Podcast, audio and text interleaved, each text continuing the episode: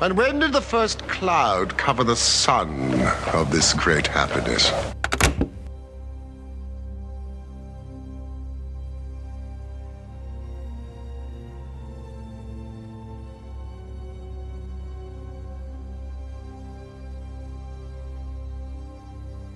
مادری به همراه پسرش روی شنای بیابون به سختی حرکت می‌کنن. ترس و استراب رو توی چهره و حرکاتشون میشه دید. ولی این ترس ترس مردن از تشنگی نیست بلکه خیلی بزرگتر و خطرناکتره.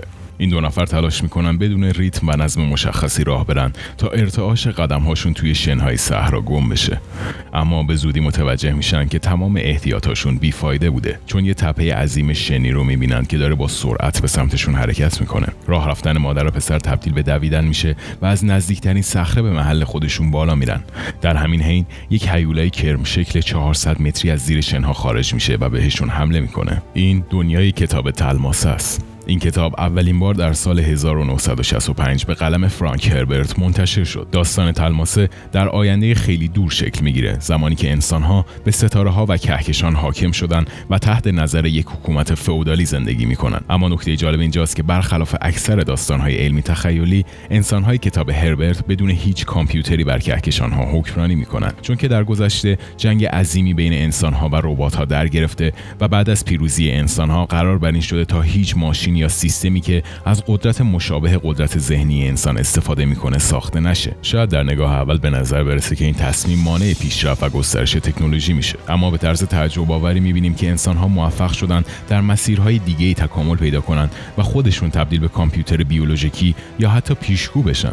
افرادی از این دست توسط خانواده های قدرتمند حاکم بر کهکشان استخدام میشن تا برای به تصرف درآوردن ستاره ها و سیاره های جدید بهشون کمک کنن. اما تقریبا تمامی این قدرت های فرابشری یه منشأ خیلی ارزشمند دارن. ماده ای که اصطلاحا بهش ادویه یا ملانج میگن. این ماده عجیب و غریب برای سفرهای بین ستاره و قدرت های فرابشری حیاتیه و یه جورایی پایه و اساس اقتصاد کهکشانی به حساب میاد.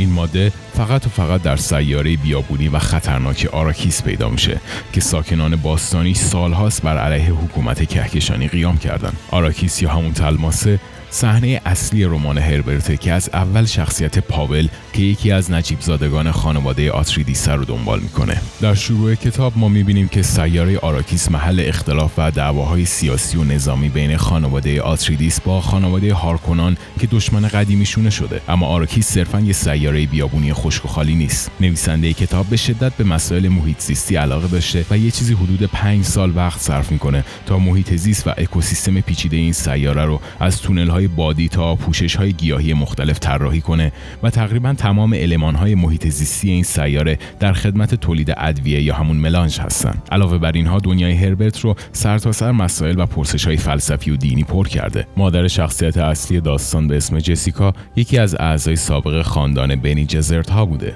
یک خاندان باستانی که با کمک ادویه توانایی های پیشگویی پیدا کردند که بین مردم اصطلاحا به خاطر این قدرتشون لقب جادوگر بهشون داده شده و سالهای ساله که به عنوان دستای پشت پرده حاکمیت رو کنترل می‌کنن.